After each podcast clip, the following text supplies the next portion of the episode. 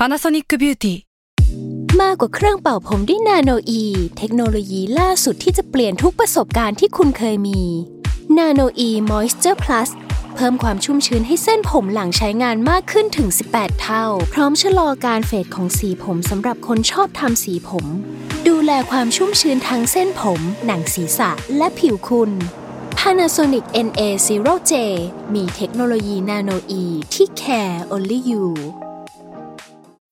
When you need mealtime inspiration, it's worth shopping Kroger, where you'll find over 30,000 mouthwatering choices that excite your inner foodie. And no matter what tasty choice you make, you'll enjoy our everyday low prices, plus extra ways to save, like digital coupons worth over $600 each week. You can also save up to $1 off per gallon at the pump with fuel points. More savings and more inspiring flavors make shopping Kroger worth it every time. Kroger, fresh for everyone. Fuel restrictions apply. S a l ม o n PODCAST มัน สด อร่อย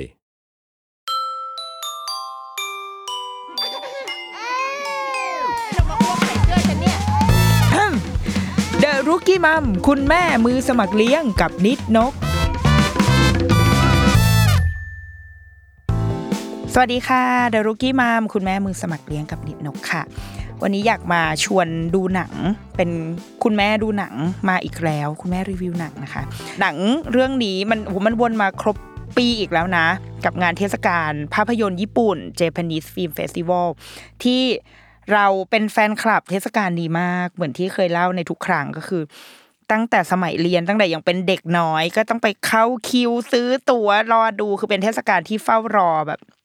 ในทุกๆปี แล้วก็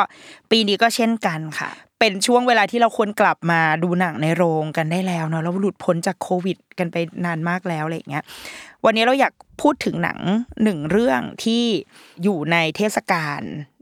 หนังญี่ปุ่นปีนี้ด้วย แล้วก็ที่เราเลือกเรื่องนี้ค่ะ เลือกดูเรื่องนี้ เพราะว่าหนึ่งคือเป็นเรื่องของนักเขียนที่เคยอ่านผลงานของเขาสองก็คือ อ่าฉันก็ต้องทำคอนเทนต์ในด้านแม่และเด็กไหมซึ่งหนังเรื่องเนี้ย เอ้ยมันได้มันได้แง่มุมของ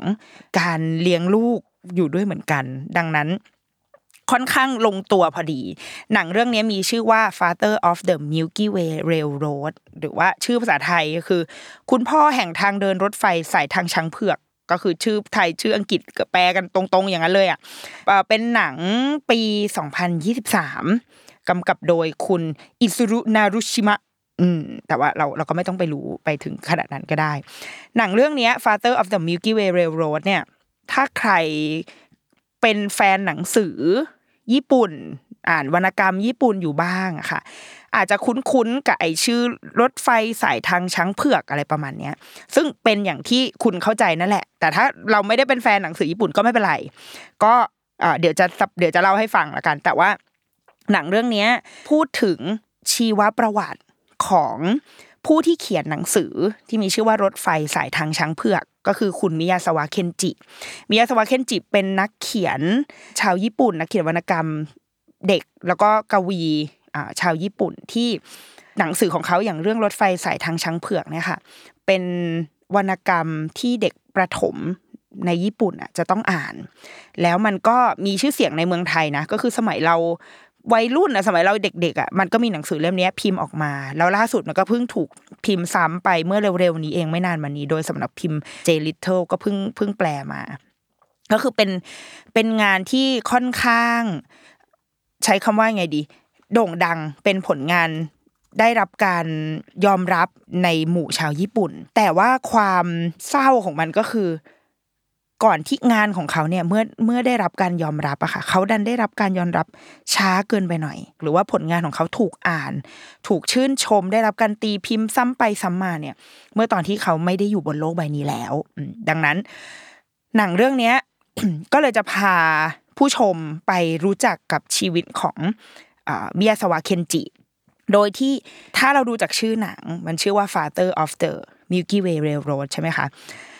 มันไม่ใช่เป็นเรื่องของมิยาสวะเคนจิ เพียงลำพัง แต่ว่ายังเล่าถึงคุณพ่อของเขาด้วย เออ แล้วว่าไอ้คำว่า Father of Milky Way Railroad เนี่ยมันตีความได้สองอย่าง อย่างแรกก็คือผู้ให้กำเนิดไอ้ Milky Way Railroad อะก็คือตัวตัวมิยาสวะเคนจิเอง ก็คือเขาคือเขาคือผู้เขียนวรรณกรรมเรื่องนี้ และสองก็คือฟาเธอร์จริง ๆ ก็คือพ่อของเขาเนี่ยแหละ ซึ่งถ้าเราได้ดูจากหนังได้ศึกษาประวัติชีวิตของเขาอะค่ะเราจะพบว่า ครอบครัวและคุณพ่อมีผลต่อการสร้างให้ตัวเขาเป็นเขา แล้วก็เราได้เห็นผลงานได้เห็นตัวตนของเขาผ่านผลงานที่ที่เราได้อ่านกัน เราจะยังไม่ spoil หนัง แต่เราจะ spoil หนังสือก่อนเพราะว่าเราคิดว่าเราต้องยืนบนแก่นของหนังสือนิดนึงด้วยชื่อด้วยชื่อหนังอะค่ะว่า Milky Way Railroad เนี่ยแสดงว่าเขายึดเอาหนังสือเรื่องนี้มาเป็นเส้นทางการเดินเรื่อง อาจจะด้วยว่ามันเป็นงานที่ดังที่สุดของมิยาซาวะเคนจิก็เป็นไปได้ ไอ้เรื่อง Milky Way Railroad รถไฟสายทางช้างเผือก มันเป็นเรื่องแบบกึ่งจริงกึ่งฝันอะมีความแฟนตาซี มีความเหมือนเมาเมาเบลอเบลออยู่นิดนึงเนาะมันเล่าเรื่องของเด็กผู้ชายสองคนตอนแรกเปิดฉากมาก็อยู่ในห้องเรียนตามปกติ แต่ว่าพออ่านไปบทถัดไปบทถัดไปเรื่อยๆเราจะพบว่าไอ้เจ้าเด็กสองคนนี้อยู่บนรถไฟ เป็นขบวนรถไฟที่มองไปสองข้างทางมองเห็นดวงดาว เห็นกลุ่มดาวเซนทอเห็นกลุ่มดาวนู่นนี่ แล้วก็ดูเหมือนว่าจะมุ่งหน้าไปที่ ทางช้างเผือก พอเราอ่านไปเรื่อยๆ ก็จะมันจะเริ่มพิศวงแล้วว่ายังไงนะคือมันนี่เรื่องจริงเรื่องฝันหรือเรื่องอะไร แล้วมันก็จะแตะเข้าไปสู่ว่ามันเกี่ยวกับเรื่องชีวิตหลังความตายเกี่ยวกับการเดินทางไปสู่สวรรค์ การค้นหาพระเจ้าที่เป็นของเรา โลกที่สิ้นที่สิ้นสุดทางโลกอะระวังระวังสิ้นสุดทางโลก เราก็จะกำลังจะเข้าไปสู่โลกหลังความตายอะไรเงี้ย แต่เล่าผ่านมุมของของเด็ก เด็กในที่นี้อาจจะอยู่ประมาณวัยประถมอะไรเงี้ยนะคะแต่เป็นการเล่าผ่านแง่มุมและวิธีการเล่าเรื่องที่เด็กสามารถรับรู้เรื่องนี้ได้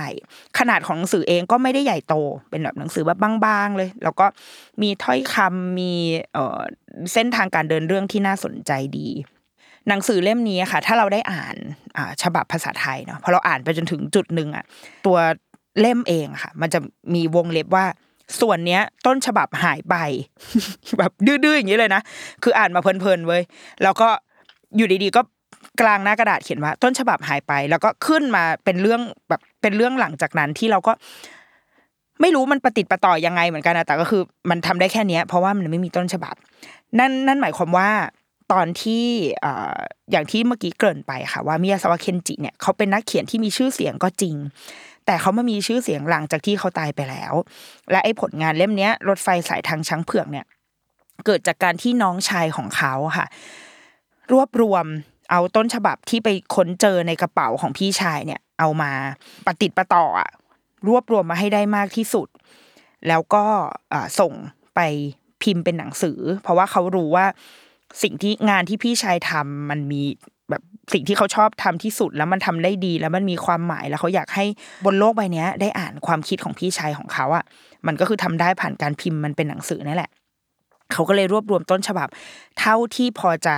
พอจะเก็บรวบรวมมาได้ แล้วก็ส่งไปให้สำนักพิมพ์ ได้ตีพิมพ์ และหลังจากนั้นมาชื่อของมิยาสวะมิยาสวะเคนจิก็กลายเป็นที่รู้จักในโลกแห่งการอ่าน โลกแห่งวรรณกรรมของญี่ปุ่น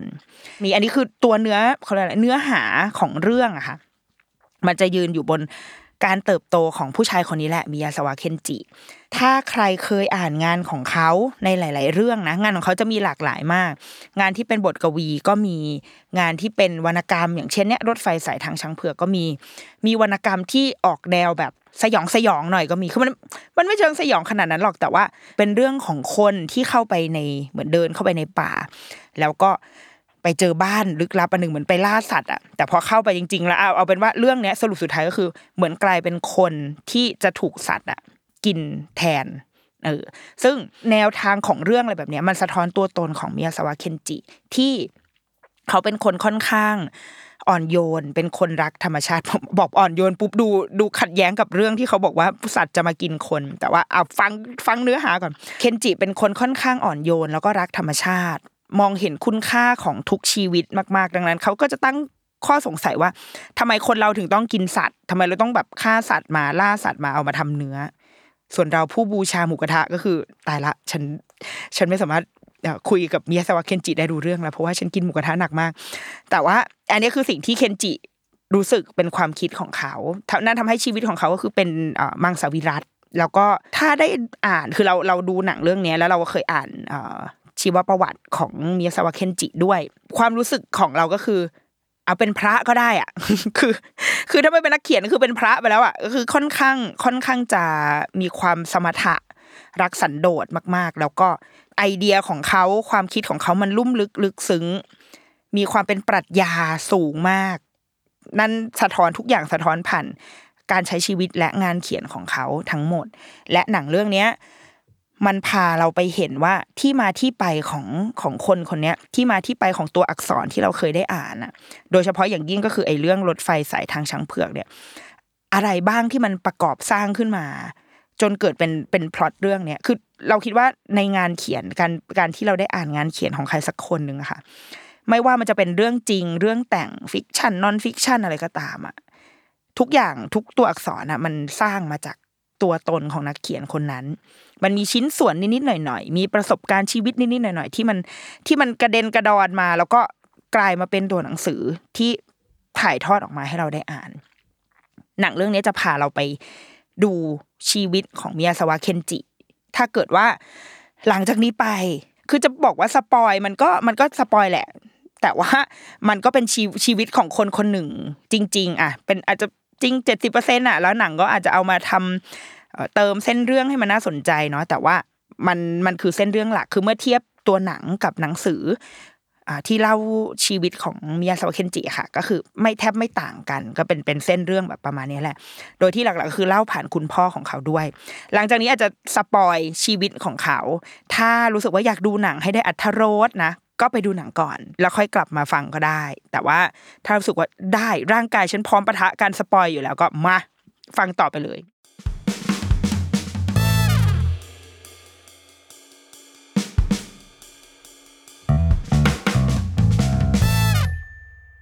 หนังเรื่องนี้มัน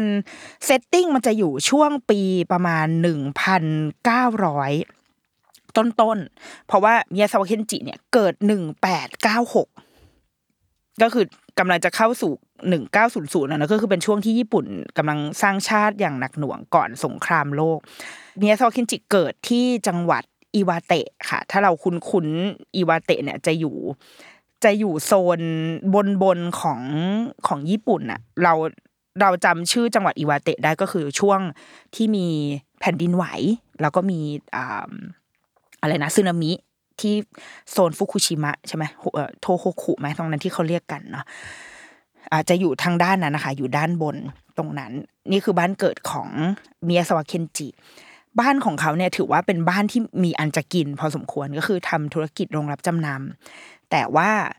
ลูกค้าของบ้านก็คือเหล่าชาวนาเหล่าเกษตรกรอยู่ในจังหวัดอิวาเตะ เมืองฮานามากิ ตรงนั้น นึกภาพ ญี่ปุ่นในยุคนั้นเนาะหนึ่งพันเก้าร้อยที่ยังไม่ยังไม่ได้แบบโอ้โหชินคังเซนวิ่งกันเป็นบ้าเป็นหลังขนาดนี้ก็คือ พื้นที่ทั้งหมดตรงนั้นเป็นพื้นที่เพาะปลูกเป็นชาวนาชาวไร่ชาวสวนทำเกษตรกรรมทั้งหมด แล้วก็ ยังเผชิญกับความยากจนอยู่ด้วยความที่เมืองนี้ตั้งอยู่ด้านบนของประเทศก็จะต้องเผชิญกับความหนาวเหน็บเผชิญกับภัยธรรมชาติ ความสภาพอากาศที่ทรหดอดทนมาก เดี๋ยวมีทั้งร้อนทั้งหนาวทั้งหิมะมาครบทุกอย่างทำให้การเพาะปลูกหรือว่าการประกอบอาชีพอะไรตรงนั้นอะมันมันไม่สะดวกสบายราบรื่นนักหรอก คนที่เป็นเกษตรกรก็เลยจะจน แต่ว่าบ้านของมิยาสวะเนี่ยไม่จน เพราะว่าเราทำงาน จะว่าจะใช้คำแบบไม่ดีก็คือ ก็หากินกับชาวนานั่นแหละ แต่ว่าสิ่งที่คุณพ่อพูดกับเมียสวะก็คือ เรากำลังช่วยเขาเหมือนเราเป็นแหล่งเงินทุนของเขาอะเวลาชาวนาเอาสินค้าอะไรมา เราก็ให้ราคาตีราคาไป make sense อะแบบมีราคาสมเหตุสมผลมากที่สุดเพื่อให้เขามีเงินทุนเอาไปจะเอาไปทำอะไรต่อก็เอาไปทำเมียสวะเคนจิเป็นลูกและหลานคนแรกเป็นตัวซุงของตระกูล ถ้าเราดูจากในหนังก็คือ ตอนนั้นเนี่ยคุณพ่อเนี่ยไปทำธุรกิจที่ต่างจังหวัดไปโอซาก้า แล้วก็กำลังนั่งรถไฟ เรื่องราวเปิดบนรถไฟค่ะเป็นภาพคุณพ่อของเขากำลังนั่งรถไฟกลับมาที่อิวาเตะแล้วก็พ่อก็บอกว่าบอกกับคนที่อยู่บนรถไฟด้วยกันว่านี่กำลังจะกลับไปลูกชายเพิ่งคลอดโอ้หตื่นเต้นมากอยากจะกลับไปหา ซึ่งมันก็เป็นอย่างนั้นจริง ๆ เคนจิมิยาสวะเนี่ย โตในครอบครัวที่ พรั่งพร้อมทุกอย่าง มีกิจการรอให้สืบทอด แล้วก็ทุกคนเห่อหลานชายคนนี้มากๆ เห่อลูกชายเห่อหลานชายคนนี้มากๆ เพราะว่ามันไม่เคยมีอะเป็นลูกเป็นหลานคนแรก ดังนั้นเขาได้รับการประคบประงมเป็นอย่างดีที่สุด โดยเฉพาะอย่างยิ่งกับพ่อของเขา ที่รักมากมันมีฉากหนึ่งในหนัง จริงอันนี้สปอยได้เพราะมันอยู่ในช่วงต้นๆก็คือพออ่าคุณแม่มันเป็นฉากที่คุณแม่กำลังเก็บข้าวของ แล้วก็เล่าให้พ่อฟังว่า เนี่ย ลูกไปเข้าโรงพยาบาลลูกไม่สบาย เดี๋ยวแม่จะต้องไปเอ่อลูกแอดมิดนึกภาพสมัยเราเนาะลูกกำลังแอดมิดเดี๋ยวแม่ต้องเก็บข้าวของไปเฝ้าลูกพ่อบอกว่าเฮ้ย ไม่ได้ไม่ได้ เดี๋ยวพ่อไปเฝ้าเอง แม่ก็บอกว่าไม่ได้ นี่มันงานฉันอย่ามาแย่งงานฉันทำนี่พ่อบอกไม่ได้ เพราะว่านี่ลูกหัวแก้วหัวแหวนต้องเป็นฉันนี่แหละ ที่เป็นคนไปเฝ้าลูกเอง แม่ก็บอกว่า ถ้าเธอทำอย่างนั้นน่ะ คนก็จะมองว่าแม่อะไม่ทำหน้าที่ของตัวเองนะ เพราะว่าบทบาทของผู้หญิงในในยุคนั้นก็ต้องก็ต้องยอมรับว่า งานเลี้ยงลูกมันคืองานของผู้หญิงใช่ไหมคะอีพ่อก็ยืนยันว่าไม่ได้ เพราะนี่คือลูกแบบเป็นความหวังของตระกูลอะสุดท้ายพ่อก็คือไปเฝ้าที่โรงพยาบาลป้อนข้าวป้อนน้ำก็คือพ่อรักมาก แต่ไอความประคบประงมมาก ๆ เนี่ยแหละ อาจจะเป็นส่วนหนึ่ง เมื่อมาประกอบเข้ากับแบบความอ่อนแอใน DNA อะไรของเขาก็ตามนะ ก็เลยทำให้เมียสวะเคนจิเนี่ย ค่อนข้างไม่แข็งแรง เป็นคนสุขภาพไม่แข็งแรงมาตั้งแต่เด็ก ก็คือเข้าออกโรงพยาบาลเดี๋ยวป่วยสะเงาะสะแงะไปเรื่อย แต่เป็นคนหัวสมองดี เป็นคนเรียนเก่ง เรียนเก่งมาตั้งแต่เด็กก็คือเป็นแบบความภูมิใจของพ่อแม่อะไรเงี้ยเคียงข้างไปกับ character ที่สำคัญที่เราจะเห็นในตัวเขาก็คือ เรียนเก่งก็จริง แต่ว่าเป็นคนนอบน้อมมาก ๆ เป็นคนอ่อนโยนมาก ๆ แล้วก็ค่อนข้างเป็นคน เก็บตัวสันโดษขี้อาย จะเล่นกับเพื่อนเบาๆ แล้วก็จะไม่ชอบเล่นอะไรที่รุนแรง แล้วก็มักจะมองเห็น หรืออยู่ดีๆ ก็มีคติธรรมอะไรขึ้นมาเป็นของตัวเองอะนั่นนั่นเพราะว่าครอบครัวของเขาอะค่ะ เป็นพุทธศาสนิกชนที่เคร่งครัดประมาณหนึ่งในหนังอะมันใช้ เราเราไม่แน่ใจว่าอันนี้คือนิกายที่ถูกต้องหรือเปล่านะคะ อันนี้แบบเราทดไว้ก่อนนะ แต่ว่าเขาบอกว่าครอบครัวของมิยาซาวะเคนจิเนี่ยเป็นพุทธศาสนิกชน นิกายสุขาวดีอะไรประมาณเนี้ยอย่างเคร่งครัดเออนั่นทำให้เคนจิก็เติบโตมากับการสวดมนต์การได้อ่านบทความคำสอน ซึ่งมันคงเป็นต้นทุนเรื่องภาษาของเขาแน่นอน เป็นต้นทุนเรื่องอความคิดที่ลึกซึ้งแง่มุมที่มีต่อชีวิตต่อสรรพสิ่งต่อธรรมชาติ ที่มันจะสุดท้ายจะส่งผลไปสู่ผลงานการเขียนของเขา และการใช้ชีวิตของเขาด้วยมิยาซาวเคนจิก็เรียกว่าเป็นผู้ชายที่แบบนุบนิบอะน่ารัก แล้วก็ฉลาดฉลาด แล้วก็เป็นคนลึกซึ้งตลอดเวลาชอบพูดอะไรดูมีสาระตลอดเวลา ตัวละครอีกตัวที่สำคัญก็คือน้องสาวน้องสาวของเขาเล่นโดยน้องนานะโมริ ถ้าเกิดใครจำได้ ถ้าเกิดใครเคยดู เรื่องไมโกะอะ ที่ถ่ายใน Netflix ที่เป็นมันชื่ออะไรนะมามาคนายมาคินายอะจำได้ไหมอะจำไม่ได้ก็ไปดูเอาละกันที่เป็นคนทำอาหารให้เหล่าไมโกะในบ้านไมโกะอะค่ะอ่าแต่นั่นแหละนั่นแหละคนนั้นแหละ น้องนานาโมริเนี่ยเล่นเรื่องนี้ด้วยอ๋อฉันลืมบอกไปว่าเมียสวะเคนจิอะเล่นโดยน้องสุดะก็คือน่ารักแต่ว่าเรื่องนี้น้องแบบ skinhead ทั้งเรื่อง ก็คือดีน่ารักฉันรักจมูก น้องมาซากิสุดะมากก็คือแบบจมูกแบบรั้นๆหน่อยอย่างเงี้ยน่ารักอะอะตัดภาพกลับมาก่อน ตัวละครที่สำคัญก็คือน้องสาวของมิยาซาวะเคนจิก็คือโทชิชื่อว่าโทชิน้องสาวเนี่ยเหมือนเป็นอีกขั้วหนึ่งของพี่ชายเลย ก็คือเป็นแบบสาวมั่น เป็นตัวมั่นใจ เป็นตัวแบบถ้าพี่ตัดสินใจอะไรไม่ได้ เดี๋ยวน้องตัดสินใจให้เอง น้องสาวก็จะ เป็นคนที่คอยไปแบบเป่าหูทุกคนใครตัดสินใจอะไรไม่ได้อีนี่ก็จะเดินเข้าไปแบบตัดสินใจจัดการจัดแจงทุกอย่างให้ก็คือเป็นเป็นผู้หญิงแบบ character แบบช้างเท้าหน้าหน่อยๆอะแล้วก็จะสนิทกับพี่ชายมากๆแล้วก็ตัวละครที่สำคัญมากๆ ที่อาจจะเป็น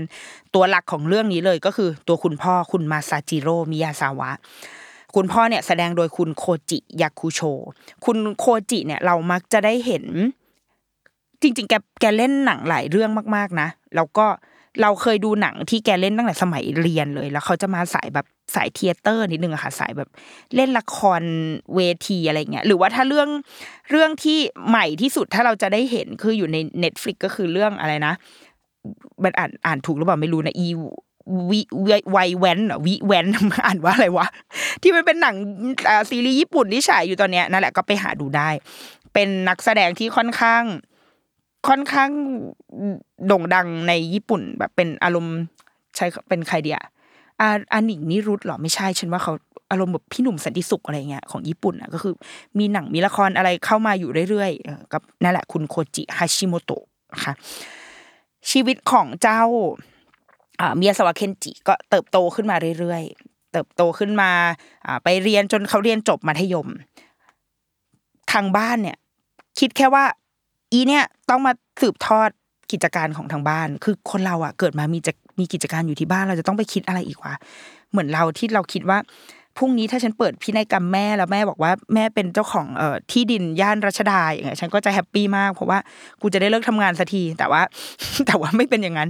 แต่ว่ามิยาสวะเคนจิเนี่ยยิ่งเขาใกล้จะเรียนจบเท่าไหร่อะเขาก็จะยิ่งรู้สึกแบบวาวุ่นในใจเท่านั้น เพราะเขาไม่อยาก ทำงานนี้ เขาไม่อยากรับช่วงต่อกิจการโรงรับจำนำของที่บ้าน เพราะว่ามันไม่ใช่ตัวฉันเลย เขาก็กลับบ้านมาด้วยความแบบ อยากขอไปเรียนต่อ มาขอพ่อว่า อยากเรียนต่อ พ่อก็ยืนยันว่าแบบไม่ได้ ไม่ได้ เป็นพูดแบบญี่ปุ่น ไม่ได้ เจ้าจะต้องทำงานของที่บ้านต่อเท่านั้น เป็นภาคไทยเหมือนกันภาคไทยในสไตล์ญี่ปุ่นไอไอเคนจิก็แบบ เออก็ได้คือเขาเขาไม่ใช่แบบนักสู้คนอะ คือเป็นคนมีมีความยืนหยัดในในหลักการในความคิดของตัวเองนะแต่ไม่ใช่คนแบบดื้อรั้นสู้คนขนาดนั้นก็บอกเออเออเออทำก็ได้ ก็ทำงานอ่าละลงรับจำนำแล้วก็มันจะมีฉากหนึ่งที่ทำให้เราได้เห็นว่า ถ้าอีเนี่ยทำงานไปเรื่อยๆอะมึงเจ๊งแน่ เพราะว่าใครมาตีหน้าเศร้าก็คือแบบ ตีราคาของให้สูงเกินจริงไปหมดจนพ่อเริ่มรู้สึกว่าโอเค กิจการกูน่าจะพังด้วยอีตัวลูกนี่แหละ บวกกับว่าน้องสาวตัวโทชิ ก็ไปพูดกับพ่อว่า พ่อ พ่อรู้ไหมว่าการที่เราจะเป็นพ่อยุคใหม่อะ สมัยนี้มันมีคำว่าพ่อยุคใหม่นะฉากนี้มันจะมีมีเซนส์ของความตลกออกมาดิดนึงพ่อก็แบบยังไงนะพ่อยุคใหม่คืออะไร น้องมันก็บอกว่า คุณพ่อยุคใหม่อะคือพ่อที่ยอมให้ลูกอะ ได้ทำตามสิ่งที่ตัวเองอยากทำไม่ใช่ว่าเราจะไปแบบบอกลูกทุกอย่างว่าเราจะให้ทำไอ้นู่นอันนี้พ่อก็เลยไปนั่งครุ่นคิด ไปนอนคิดไปปรึกษาเมียแล้วสุดท้ายพ่อก็เลยตัดสินใจว่า ได้ ต่อไปเนี้ยฉันจะเป็นคุณพ่อยุคใหม่ ผู้ผู้ให้โอกาสลูกได้ทำอะไรที่ลูกอยากทำก็เลยบบบอกลูกว่าอะอยากไปเรียนต่อใช่ไหมได้ไปเรียน แล้วเราจะไปเรียนอะไรล่ะ ไปเรียนบริหารเหรอ หรือว่าไปเรียนบัญชี ลูกบอกว่า ขอบคุณโอโตซังมากครับ ผมจะไปเรียนธรณีวิทยาและการเกษตร อีพ่อก็คือแบบฮึให้อนุญาตอนุญาตไปแล้ว แต่ว่าลืมลืมฟังว่าลูกจะไปเรียนอะไรมิยาสวะเคนจิเนี่ยเป็นคนที่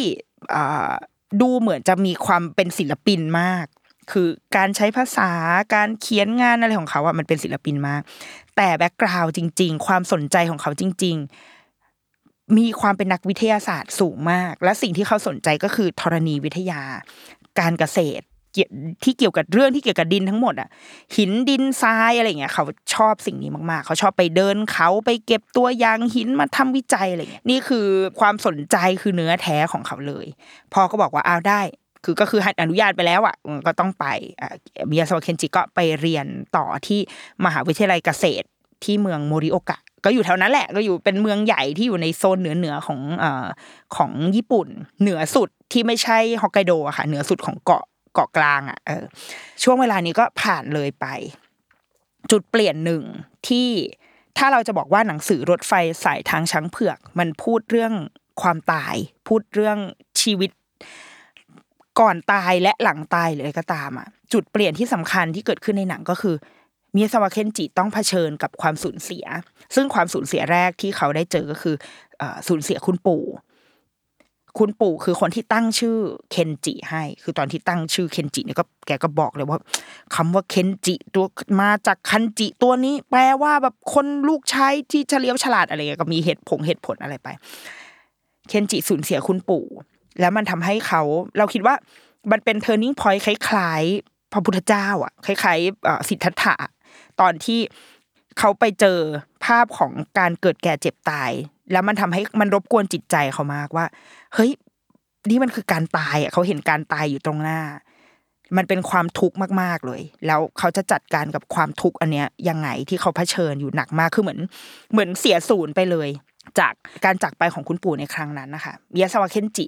สิ่งที่ดึงเขากลับขึ้นมาได้ก็คือศาสนา ที่บ้านมี ความเชื่อไอ้นิกายสุขาวดีอะไรเนี่ยที่ที่ซึ่งไม่แน่ใจในชื่อไทยนะคะว่าถูกหรือเปล่า เคนจิก็ได้ไปเหมือนไปใช้ศาสนาเข้ามาปลอบประโลมจิตใจ แล้วเขาก็ไปเจอคำสอนของนิกายนิชิเรนคำสอนของนิกายเนี้ยคือเป็นพุทธศาสนาเหมือนกัน แต่ว่า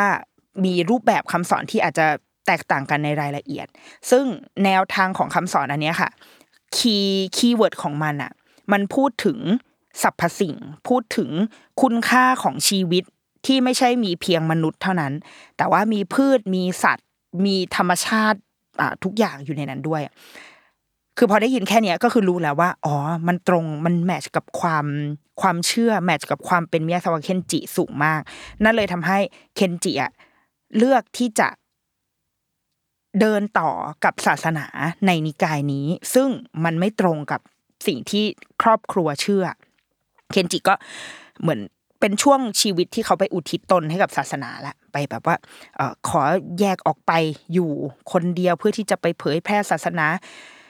แล้วก็ทำงานเขียนด้วยไปเขียนงงเขียนงานคือเป็นช่วงเวลาที่เขาไปเติบโตแบบโตเดี่ยวล้วไม่ได้อยู่พึ่งพิงกับทางครอบครัวล้วไปเติบโตไปใช้ชีวิตของตัวเอง โดยที่ไม่รับ เพราะว่ามีการแตกหักกับพ่อนิดนึง ด้วยความที่เรานับถือกันคนละคนละศาสนา แม้จะคนละนิกายอะเนาะแต่มันก็คือคนละความเชื่อ ก็แยกออกไปอยู่คนเดียว แล้วเขาก็ไปอาจจะมีชีวิตยากลำบากหรืออะไรก็ตาม แต่ว่ามันก็ทำให้เขาโดดเด่นมากพอ มีความมั่นใจ มีอิสระมากพอ ที่จะทำงานเขียน แล้วเขาก็มีงานเขียนที่ได้ตีพิมพ์ออกมาอ่าจริงๆสองเล่มในตอนนั้น แต่ก็มีจุดเปลี่ยนอีกจุดเปลี่ยนหนึ่งที่เข้ามาอีกก็คือ ที่บ้านเรียกเมียสวะเคนจิกลับมา เพราะว่าน้องสาวก็คือโทชิเนี่ยป่วยล้มป่วยเบียซอเคนจิสนิทกับน้องคนนี้มากค่ะ เขาก็รีบกลับมาเลย กลับมาแล้วก็ไปอยู่กับน้องที่เป็นบ้านบ้านหลังเก่าของคุณปู่อยู่บนยอดเขาเลย มองลงมาเห็นภูเขาทั้งลูก แล้วก็เห็นแบบทุ่งนาป่าไร่อะไรเงี้ยแบบเป็นวิวที่สวยมากๆณที่นั่นเองอะเขาก็เลยได้ดูแลน้องอย่างใกล้ชิด ไปพร้อม ๆ กับการทำงานเขียน เพราะว่าน้องของเขาอะบอกว่าพี่อะเขียนงานได้ดีนะ คือเขาเขียนเขียนเขียนงานอะไรปุ๊บแล้วเขาก็เอามาอ่านให้น้องฟัง อิทธิพลที่เมียาสวะเคนจิได้คือ ตอนเด็กๆเขาก็อ่านนิทานเนาะแต่ว่านิทานในสมัยก่อนมันก็จะเป็นนิทานแบบเรื่องเรื่องเล่าของตอลสตอยนิทานของฮันส์คริสเตียนแอนเดอร์สันนิทานอีสปอย่างเงี้ยคือ นิทานในสมัยนั้นมันจะไม่ใช่นิทานเด็ก ถ้าเราแบบนึกภาพออกมันจะเป็นนิทานแบบ เหมือนนางเงือกน้อยอย่างเงี้ยนางเงือกน้อยที่ไม่ใช่เอ่อ Little Mermaid อะไรเนี่ยนะคะ ที่มันจะแบบของฮันส์คริสเตียนแอนเดอร์สันอะถ้าเราเคยอ่านมัน เนื้อหามันจะค่อนข้างแบบ อืมมันมมันเด็กจริงเหรอวะซึ่งจริงมันมันไม่ใช่หนังสือเด็กอะเออมันเป็นหนังสือที่พูดเรื่องชีวิต แล้วก็เป็นการถ่ายทอดต่อๆกันมา น้องของเขาอะบอกเขาว่า พี่ก็เขียนอะไรแบบนี้ได้เหมือนกันนะ เพราะว่าพี่มีความคิดหรือว่าพี่มีเรื่องเล่าที่น่าสนใจมากๆ จริง ๆ พี่ก็น่าจะเขียนนิทานได้ เคนจิก็เลยเริ่มเขียนงานนิทานเหล่านี้ค่ะ ออกมาในช่วงเวลาที่เขาอยู่กับน้อง ในช่วงที่เขาดูแลน้องที่กำลังป่วย เขาเขียนมาเขามาอ่านให้น้องฟัง น้องก็ชม โอ้ยสนุกสนุกเขียนอีกเขียนอีก เขาก็เขียนเขียนไปอะน้องอ่านอ่านวนวนเวียนไปอย่างเงี้ย โดยที่คุณพ่อก็อยู่ในพื้นที่ตรงนั้นด้วย พ่อก็คอยฟังเรื่องสนุกสนุกที่เขา เขียนออกมา แล้วก็เป็นกำลังใจให้อยู่ห่างๆจนสุดท้ายสปอยก็คือน้องก็เสีย ก็เป็นจุดเปลี่ยนอีกหนึ่งจุดของชีวิตเมียสวาคินจิเหมือนกัน ที่ว่าเขาต้องเจอกับความสูญเสียอีกละและนี่มันเป็นคนที่เขารักมาก ๆ ผูกพันมาก ๆ ชีวิตก็เลยเป๋ไปอีกครั้งหนึ่ง แล้วเขาก็พบว่าสิ่งที่เขาอาจจะทำได้ดีอีกหนึ่งอย่าง ก็คือการการทำงานเรื่อง ทำงานเพื่อคนอื่น เพราะเขารู้สึกว่าชีวิตคือการที่เขาบ้านเขาทำโรงรับจำนำอะค่ะสิ่งที่คุณพ่อบอกว่า เราก็กำลังช่วยให้ชีวิตของชาวนาดีขึ้นนะ ผ่านสิ่งที่ผ่านงานร้านโรงรับจำนำที่เราทำแต่เคนจิมองอีกแบบหนึ่งเขามองว่าถ้าเราจะทำให้ชีวิตชาวนาดีขึ้น ก็ต้องทำให้เขาเพาะปลูกได้ดีขึ้น บวกกับความสามารถของเขาความรู้เรื่องดิน เรื่องเกษตรกรรม สมัยใหม่ของเขาที่เขามี เขาทำวิจัยเยอะมากเขาแบบเอาดินเอานู่นตรงนี้มาสำรวจทำให้เขารู้เขาเคยรับงานเหมือนพาร์ทไทม์ช่วยอาจารย์ สมัยอยู่มหาลัยอะค่ะรับงานวิจัย อันนี้เป็นข้อมูลเพิ่มเติมจากหนังนะ เคย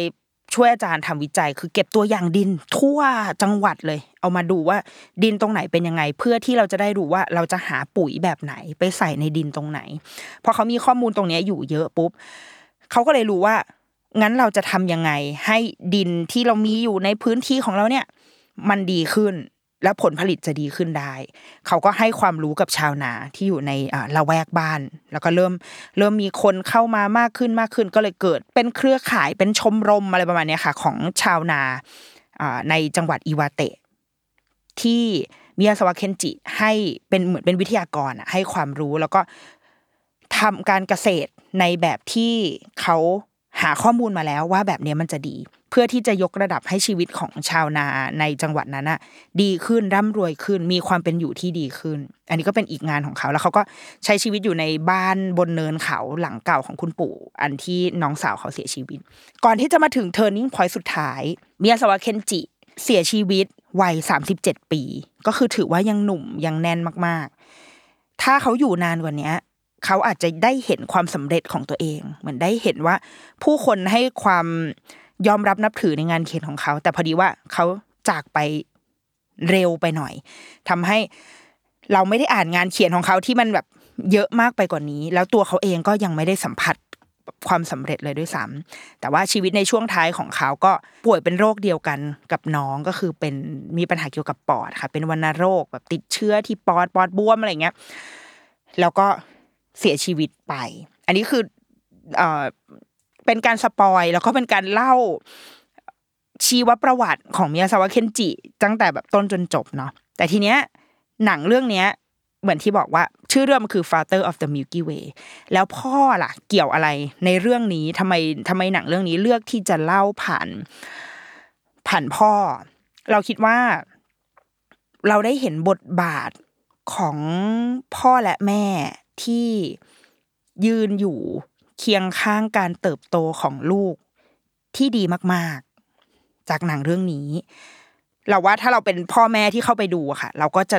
เราจะเก็บอะไรมาได้เยอะมากเลย จากบทบาทของของคุณพ่อที่หนังพยายามจะจะเน้นให้เห็น เราว่าข้อแรกเลยนะ สิ่งแรกที่ได้เห็นคือ เหมือนอย่างที่บอกว่าพ่อ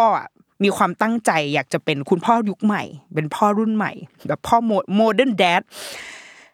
พ่อก็เลยเลือกที่จะข่มใจตัวเองเอาไว้ แล้วยอมให้ลูกได้ตัดสินใจ ในเรื่องที่เป็นเรื่องของเขาเอง แม้ว่ามันจะขัดไปจากสิ่งที่เราคาดหวัง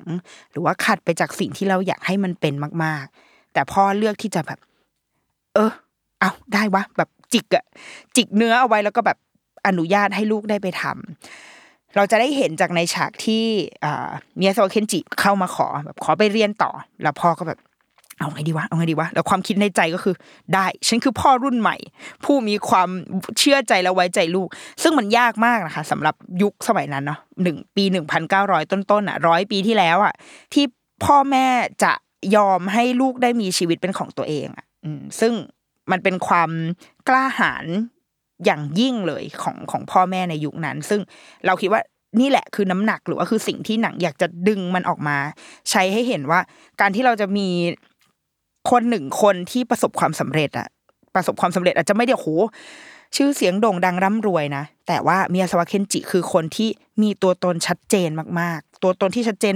ถูกสะท้อนผ่านงานเขียนของเขา ความคิดของเขามันชัดเจนมาก ๆ ที่มาที่ไปของมันเกิดจากการที่ครอบครัวของเขายอมรับ ให้เขาได้เป็นเขาอย่างเต็มที่ เกิดจากการที่พ่อของเขายอมให้เขาได้เลือกเส้นทางชีวิตเป็นของเขาเอง แม้เขาจะมีทุกอย่างเพียบพร้อมรออยู่ที่บ้าน สามารถมานั่งกระดิกเท้าเป็นคุณชายอยู่ที่โรงรับจำนำของที่บ้านก็ได้ แต่พ่อเลือกที่จะเอาความคาดหวังของตัวเองวางเอาไว้แล้วแบบยอมให้ลูกได้มีชีวิตเป็นของเขาเอง อันนั้นคือจุดแรกที่ ที่เราคิดว่ามันสำคัญต่อการเติบโตของของลูกมาก ๆ อันที่สองเราว่ามันคือการยอมรับว่าเราไม่ใช่เจ้าของลูก และลูกไม่ใช่เงาของเรา เราว่าเรื่องเนี้ยมันสะท้อนผ่านความเชื่อทางศาสนาที่มันมีการมาคอน FLICT กัน มันมีฉากหนึ่งที่ มีพิธีเนาะคนในหมู่บ้านเนี่ยค่ะ ก็ทำพิธีทางศาสนากับสวดมนต์อะไรกันไปแล้วมิยาสวะเคนจิคือความวัยรุ่นอะเราว่าความเป็นวัยรุ่นมันฮอร์โมนมันก็พุ่งพล่าน แล้วก็มีความเชื่อไง ฉันเชื่อในศาสนานิชิเรนอะไรของเขาเนี่ยเขาก็เดินมาแล้วก็แบบตีกลองสวดมนต์ในแบบศาสนาของเขาเองอะที่ไม่ใช่ในแบบที่พ่อสวดในแบบที่คนในหมู่บ้านนั้นสวด ก็เดินมาสวดสวดสวดสวดชาวบ้านก็สุบสิบแล้วอุ้ยตายแล้วสวดอะไรเนี่ยเป็นบ้าหรือเปล่าพ่อก็เดินไปบอกว่าเฮ้ย แกมาสวดมนต์อะไรนี่มันเขาทำพิธีกันอยู่ ไอ้ลูกก็บอกว่า ไม่ศาสนาของผมเนี่ยมันดีที่สุดอืมคือต้องแบบถอยกลับมาว่า วัยรุ่นเนาะวัยรุ่น วัยรุ่นมันก็จะแบบเกินเกินแบบล้นล้นนิดนึงอะพ่อก็แบบไม่ได้ แกมาทำแบบนี้ทุกคนเขากำลังทำพิธีกันอยู่ อีนี่ก็เถียงก็เป็นการแบบทุ่มเถียงกันเรื่องเรื่องความเชื่อทางศาสนา ตัดภาพอีกหนึ่งครั้งที่น้องสาวของเคนจิเสีย ในพิธีกรรมที่กำทุกคนกำกำลังดำเนินไป เคนจิก็เดินมาพร้อมกับการสวดมนต์บทเดิมเนี่ยแหละของศาสนาเขาเนี่ยแหละ สวดแบบเสียงดังมาก สวดไปร้องไห้ไปจนสุดท้ายเขาก็เขาก็ล้มลงไปหมดแรงอยู่กับพื้นร้องไห้ร้องไห้ร้องไห้สวดมนต์ไม่ได้แล้ว ก็เป็นพ่อของเขาเนี่ยแหละที่เดินมา แล้วก็บอกว่าเคนจิสวดมนต์ต่อไป แบบมีเพียงเสียงของลูกเท่านั้น เสียงสวดมนต์ของลูกเท่านั้นที่จะส่งให้น้องอะ ที่จะนำทางน้องอะขึ้นไปสู่สวรรค์ได้ ดังนั้นแบบสวดมนต์ต่อไปแบบสวดต่อไอ้ลูกก็บอกว่า ผมแบบผมทำไม่ได้ ผมไม่ไหวแล้ว ผมไม่มีแรงที่จะทำแล้วมันแบบมันเสียใจมันทุกข์ซะจนเราไม่สามารถมันไม่มีอะไรสำคัญไปกว่าความทุกข์ครั้งนี้อีกแล้วอะความเชื่อที่มันเคยแรงกล้ามาก ๆ มัน มันกลายเป็นเรื่องเล็กไปเลยเมื่อเราต้องมาเผชิญว่าคนที่เรารักมากที่สุดแบบเสียชีวิตไปอะไรเงี้ยร้องไห้ร้องไห้ พ่อก็บอกว่า พ่อเชื่อว่าเคนจิทำได้ ลุกขึ้นมาสวดมนต์ต่อไปอะไรเงี้ย สิ่งเนี้ยมันมันไม่ได้หมายถึงบทสวดมนต์หรืออะไรหรอก แต่ว่ามันคือการยอมรับอย่างหมดใจว่ามันไม่มีอะไรสำคัญกับพ่อแม่มากไปกว่าการได้เห็นลูกของเราไม่เป็นทุกข์คือเขาจะนับถือศาสนาอะไร เขาจะมีชีวิตแบบไหน เขาจะทำงานอะไรอะ มันเคยสำคัญนะ แต่ว่าเมื่อมาถึงจุดหนึ่งที่เราเห็นเขาแบบร้องไห้จนเหมือนจะตายจากโลกนี้ไปแล้วอะ เรื่องอื่นมันไม่สำคัญอีกเลย จะแกจะนับถือศาสนาอะไรแกจะชอบสีไหนแกจะทำงานอะไรได้เลยเว้ยแต่ขอให้หลุดจากความทุกข์นี้ออกมาให้ได้เถอะ แล้วเราว่ามันคือมันคือนาทีที่พ่อเองก็ยอมรับว่า ลูกอยากได้ลูกกลับคืนมา มากกว่าที่จะต้องมานั่งทุ่มเถียงกันว่า แกจะเป็นศาสนาไหน แกจะเป็นอะไรอีกแล้วอะบทสวดมนต์อะไรมันไม่สำคัญไปกว่าความสุข ในชีวิตของลูกเราที่เขาควรที่เขาควรจะลุกขึ้นมายืนด้วยตัวเองได้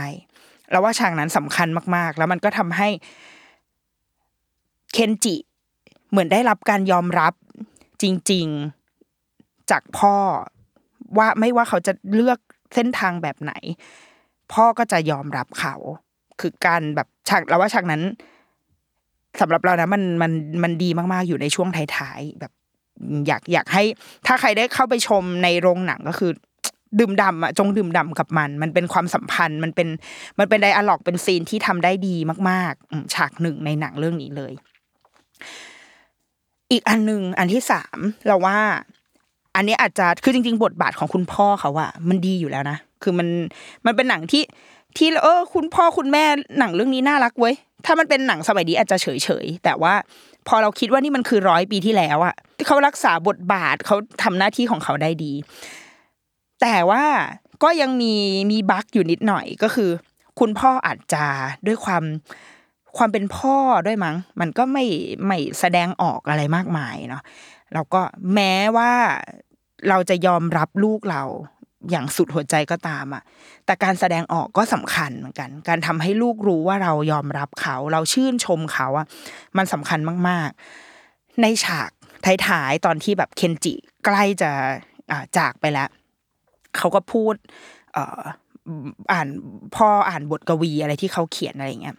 แล้วพ่อก็บอกว่านี่มันดีมากเลย แบบ สิ่งที่ลูกเขียนมันมันดีมากมันลึกซึ้งมากแล้วเคนจิที่แบบที่ใกล้จะตายแล้วอะก็บอกว่า พ่อชมผมด้วยเหมือนแบบพ่อผมดีใจที่เหมือนพ่อชื่นชมในสิ่งที่เขาทำชื่นชมในสิ่งที่เขาเขียน แล้วพ่อก็แบบร้องไห้แล้วก็บอกว่า พ่อไม่เคยไม่ชื่นชมลูกเลย ตั้งแต่วันแรกที่ลูกยืน ยืนได้เดินได้ วันแรกที่ลูกกินข้าวได้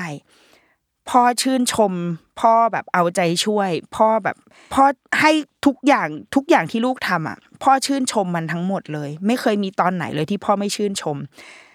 ทำไมถึงคิดแบบนั้นทำไมถึงคิดว่าพ่อแบบ ไม่เคยพอใจในตัวลูกสักทีอะไรเงี้ยแล้วเมื่อแบบมองย้อนกลับไปก็คือ คุณพ่อเขาอะคือแฟนคลับอันดับหนึ่งของเขาเลยนะมีวันหนึ่งที่เขาอ่านนิทานที่เขาแต่งให้น้องเขาฟังที่บ้านบนภูเขาอะค่ะ คุณพ่อที่ยืนล้างจานอยู่ คือมันเป็นบทกวีที่มันมีเสียงแบบตึ๊ดตึ๊ดตึงตึ๊ดตึ๊ดตึ๊ดตึ๊งเป็นแบบเล่นเสียงแบบญี่ปุ่นน่ะ คุณพ่อเขาพอฟังเขาก็แบบฮัมตามแบบร้องเป็นเพลงอะไรเงี้ยล้างจานไปแล้วก็ฮัมไป ก็คือพ่อฟังบทกวีที่มียาสวะเคนจิแต่งอยู่เสมอ พ่อไปโตเกียว ก็ไปเจอร้านหนังสือ มีหนังสือวางขายอยู่ก็เป็นหนังสือลูก ก็เดินเข้าไปแบบชวนคนขายคุยอะว่าแบบเฮ้ยหนังสือเล่มนี้ดีเนี่ย เป็นไงขายดีไหมคนขายก็บอกว่า โอ้ยขายไม่ออกเลยเนี่ย จัดโปรโมชั่นอยู่ลดราคาซื้อหนึ่งแถมหนึ่งอยู่เพราะว่านักเขียนไม่ค่อยแบบ คนยังไม่ยอมรับเท่าไหร่ พอมันก็แบบโกรธ เอามาหมดนี่แหละเมาเอามาให้หมดเลยมันหาว่ามีอาสวะเคนจิมเขียนไม่ดีได้ยังไงนะพอก็ไปแบบทำตัวแบบกลางๆไปทำตัวแบบว่า เป็นกองเชียร์ไปเหมาหนังสือลูกกลับมา ก่อนที่จะกลับมาที่บ้านแล้วก็พบว่า มีหนังสือลูกกองอยู่อีกเป็นแบบเป็นตั้งเลยอะเพราะว่าสำนักพิมพ์ส่งสำนักพิมพ์บอกว่า คือขายไม่ได้ ถ้าเกิดไม่มีใครเอาไปก็จะเผาทิ้งละไอเมียสวะเคนจิก็เลยไปซื้อหนังสือของตัวเองทั้งหมดอะ กลับมาแล้วก็เอามาไว้ที่บ้าน ซึ่งพ่อก็ยอมรับทุกอย่างโดยดี แล้วว่าสิ่งเนี้ย ไอการ คุณบทบาทของคุณพ่อในในในหนังเรื่องเนี้ยมันน่ารักมาก มันสำคัญมาก ๆ แต่มันจะดีกว่า ถ้าลูกได้ได้รับมันด้วยหมายถึงว่าลูกได้เห็นด้วย ซึ่งสำหรับเราในในถ้าได้ดูจากในหนังนะมันไม่มีอะไรไม่มีตรงไหนเลยที่แบบที่คุณพ่อ ที่คุณพ่อจะไม่เข้าใจที่คุณพ่อจะไม่ไม่แสดงออกถึงความอ่อนโยนหรือความใส่ใจในลูกอะ่ะ แต่บางทีสำหรับลูกอาจจะต้องการ ต้องการอะไรที่มันจับต้องได้มากกว่านี้นิดนึงต้องการคำชมที่มันแบบชมอะ่ะแบบชื่นชมให้เห็นไปเลยว่า เออ ฉันแบบฉันชื่นยอมรับในตัวแกจริง ๆ อะไรเงี้ย แต่ด้วยความความผู้ชายอะความชายแทร่ความเก๊กเก๊กขึมขึมความมีระยะรักษาระยะหน่อย เพราะว่าฉันเป็นพ่อนะอะไรอาจเลยอาจจะทำให้เราสื่อสารกันได้ไม่ไม่ชัดเจน ครบถ้วนอย่างที่ อย่างที่เราอยากให้เป็นมากนัก แต่ถึงอย่างนั้นบทบาทของคุณพ่อของมิยาสวะเคนจิในหนังเรื่องเนี้ย ก็ดีมากๆ แล้วเราว่ามันแม้ว่าเหตุการณ์นี้จะเกิดขึ้นเมื่อเป็นเกือบร้อยปีที่แล้วอะแต่มันก็มันก็สำคัญมากๆ และเป็นตัวอย่างเป็นบทเรียนให้เราที่มาดู แต่มันเป็นหนังใหม่นะแต่แค่ว่าแนวคิดในการเลี้ยงลูกในการ ปล่อยให้ลูกได้เป็นลูกอะ มันดีมากๆเลย แล้วโดยเฉพาะอย่างยิ่งกับคนที่เป็นศิลปิน กับคนที่เป็นนักเขียนนักคิดแบบนี้ค่ะ การมีตัวตนที่ชัดเจน การได้มองเห็นความคิด และมีแนวทาง มีเส้นทางที่เป็นของตัวเองอย่างชัดเจนอะ มันจึงสำคัญมากๆ ซึ่งเราจะได้อ่านในงานของเขา ดังนั้นสำหรับเราหนังเรื่องเนี้ยดูง่าย ถือว่าเป็นหนังที่ดูง่าย เป็นหนังชีวิต เป็นหนัง ที่เรียกน้ำตาได้ แต่จะไม่ใช่เรียกน้ำตาแบบมันไม่ใช่โรแมนติกดราม่าแต่มันเป็นมันเป็นชีวิตอะเป็นหนังที่เราได้เห็นกันการเติบโตขึ้นของคนคนหนึ่ง ว่ามันต้องผ่านอะไรมาบ้างและมันมีความเจ็บปวด มันมีเรื่องราวอะไรก็ตามที่มันประกอบสร้างขึ้น แต่ยังดีที่ว่าสุดท้ายแล้วเราจะได้ เราจะได้เห็นชีวิตของเขา เห็นตัวตนของเขา ผ่านสิ่งที่มันจะอยู่ตลอดไปก็คืออยู่ในหนังสืออยู่ในงานที่เขาเขียน ดังนั้นก็เลยฝากสองเรื่อง ฝากว่าถ้าใครแบบได้ฟังแล้วโอ้อยากดูก็ไปดูได้ที่งานเทศกาลภาพยนตร์ญี่ปุ่น จัดขึ้นช่วงเดือนนี้แหละ เดือนกุมภาพันธ์นี้แหละก็ลองไปดูได้นะคะ ที่โรงหนังเฮาส์สัมย่าน แล้วก็ถ้าดูแล้ว หรือว่าฟังอันนี้แล้ว แล้วอยากจะแบบรู้จักงานของมิยาสวะเคนจิอะไรเงี้ยก็ไปหาหนังสือของเขาได้มีหนังสือ ถ้าที่หาได้เลย แบบมีขายอยู่แน่ๆเพราะว่ามันเพิ่งพิมพ์มาใหม่อะมันก็คือชื่อเรื่องรถไฟสายทางช้างเผือกเป็นหนังสือเล่มเล็กๆค่ะ แบบเล็ก ๆ บางๆอะอ่านเองได้ แล้วก็ถ้าใครมีลูกที่โตนิดนึงสักปฐมต้นปฐมปลายอย่างเงี้ยก็อ่านให้เด็ก ๆ ฟังหรือว่าให้เด็ก ๆ อ่านเองก็ได้เหมือนกัน มันมันมันเป็นวรรณกรรมเด็กแต่เนื้อหา ค่อนข้างลึกซึ้งและโตมากเลยทีเดียว ก่อนจะจบ EP นี้ไปเนาะเรามันมีบทกวีอันหนึ่งของมิยาสวะเคนจิที่เราที่เราชอบเราว่าพอได้ดูหนัง แล้วมาอ่านบทกวีอันเนี้ย มันคือตัวเขาแหละก็เลยอยากอ่านอยากจบ EP เนี้ยไปด้วยบทกวีอันนี้ละกัน ชื่อว่าอาเมดิโม